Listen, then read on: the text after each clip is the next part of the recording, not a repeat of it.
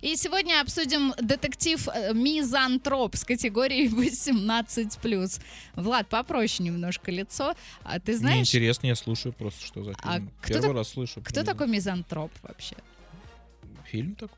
Да, ну, во- вообще это человек, Человек, который... который не очень любит людей. Да, да, да, он избегает вообще общества Избегает. людей. Итак, детективчик, дата выхода которого 20 апреля текущего года.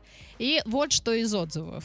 А Фильм, конечно, своеобразный, но для меня сюжет оказался интересным и в целом понравился.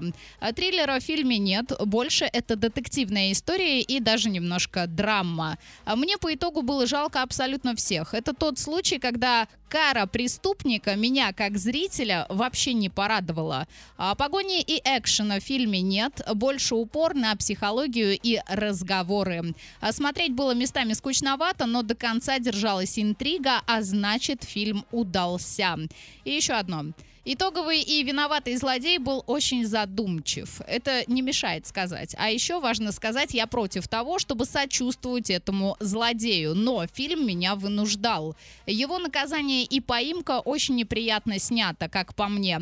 А В финальной сцене героиня произносила пламенные и обиженные речи, которым никогда не поверить. Она активно стыдила свое начальство. Ну что за ерунда, сами подумайте. Ноги у актрисы красивые, но кино не понравилось. Вообще нигде, ни в одном месте.